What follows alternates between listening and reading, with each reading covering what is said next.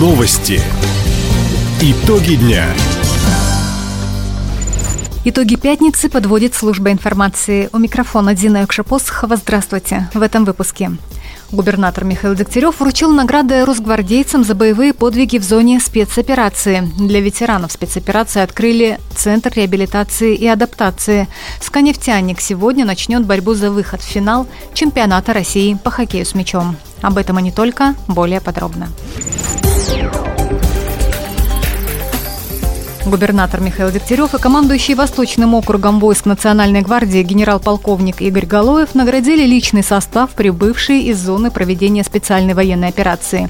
Во время торжественной церемонии военнослужащим вручили медали за отвагу, ордена за заслуги перед Отечеством, Жукова, Суворова, Георгиевский крест, ведомственные знаки отличия, а также ценные подарки от губернатора Хабаровского края – Глава региона от имени правительства и всех жителей края поблагодарил росгвардейцев, пожелал им боевой удачи, успехов в службе и здоровья.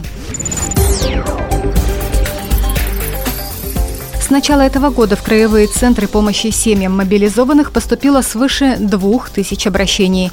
Чаще всего родственники участников спецоперации просят помочь оформить положенные им выплаты, организовать доставку продуктов и уход за детьми. Сегодня в регионе работают 16 таких центров. Один из них действует на территории Хабаровского специального дома ветеранов номер один. Недавно там открылся Центр социальной, психологической и правовой реабилитации и адаптации «Точка опоры ДВ». Вернувшимся участникам СВО здесь оказывают комплексную помощь от правовой до психологической. Перечень всех центров поддержки семей мобилизованных опубликован на сайте Министерства социальной защиты края. Крае сократят сроки процедур получения земли в аренду, подключения к сетям электро- и газоснабжения, доступа к дорожной инфраструктуре.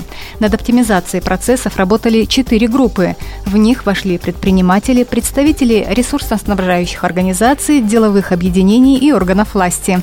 Так, оформление подключения к электросетям при проведении проектно-изыскательских работ станет быстрее на 113 дней. При рассмотрении заявки и заключении договора сроки сократят с 16 до 8 рабочих дней. Кроме того, многие процедуры возьмет на себя агентство привлечения инвестиций и развития инноваций. Вскоре в регионе переутвердят порядок действия инвестора.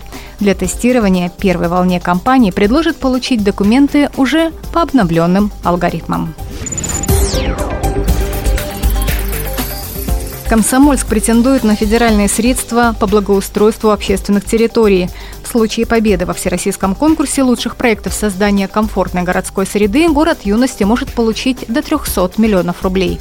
Глава администрации Александр Жорник в своем телеграм-канале попросил комсомольчан поддержать эту инициативу. Мы очень рассчитываем на вашу помощь, потому что одним из условий конкурса является проведение рейтингового голосования по отбору общественной территории, которую мы хотим благоустроить. А вторым этапом мы с вами проведем голосование по наполняемости этого общественного пространства элементами благоустройства. То есть мы будем голосовать за то, что вы хотели бы увидеть а, на этом общественном пространстве города Комсомольска-на-Амуре.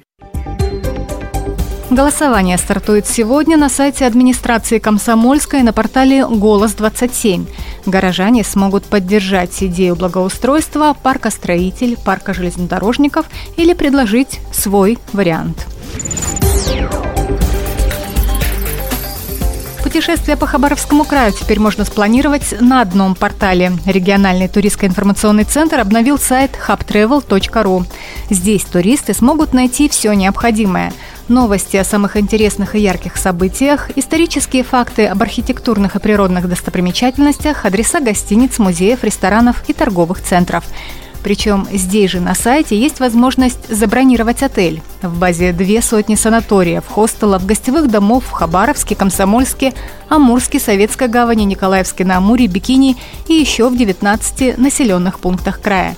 Работа по цифровизации услуг на главном туристическом портале региона – продолжается. Сегодня «Сканефтяник» сыграет первый матч в серии полуфиналов чемпионата России по хоккею с мячом. Соперником хабаровчан станет московская «Динамо». Встреча пройдет в подмосковном Красногорске. По правилам турнира полуфинальные серии проводят до двух побед. Вторая игра состоится в Хабаровске 13 марта.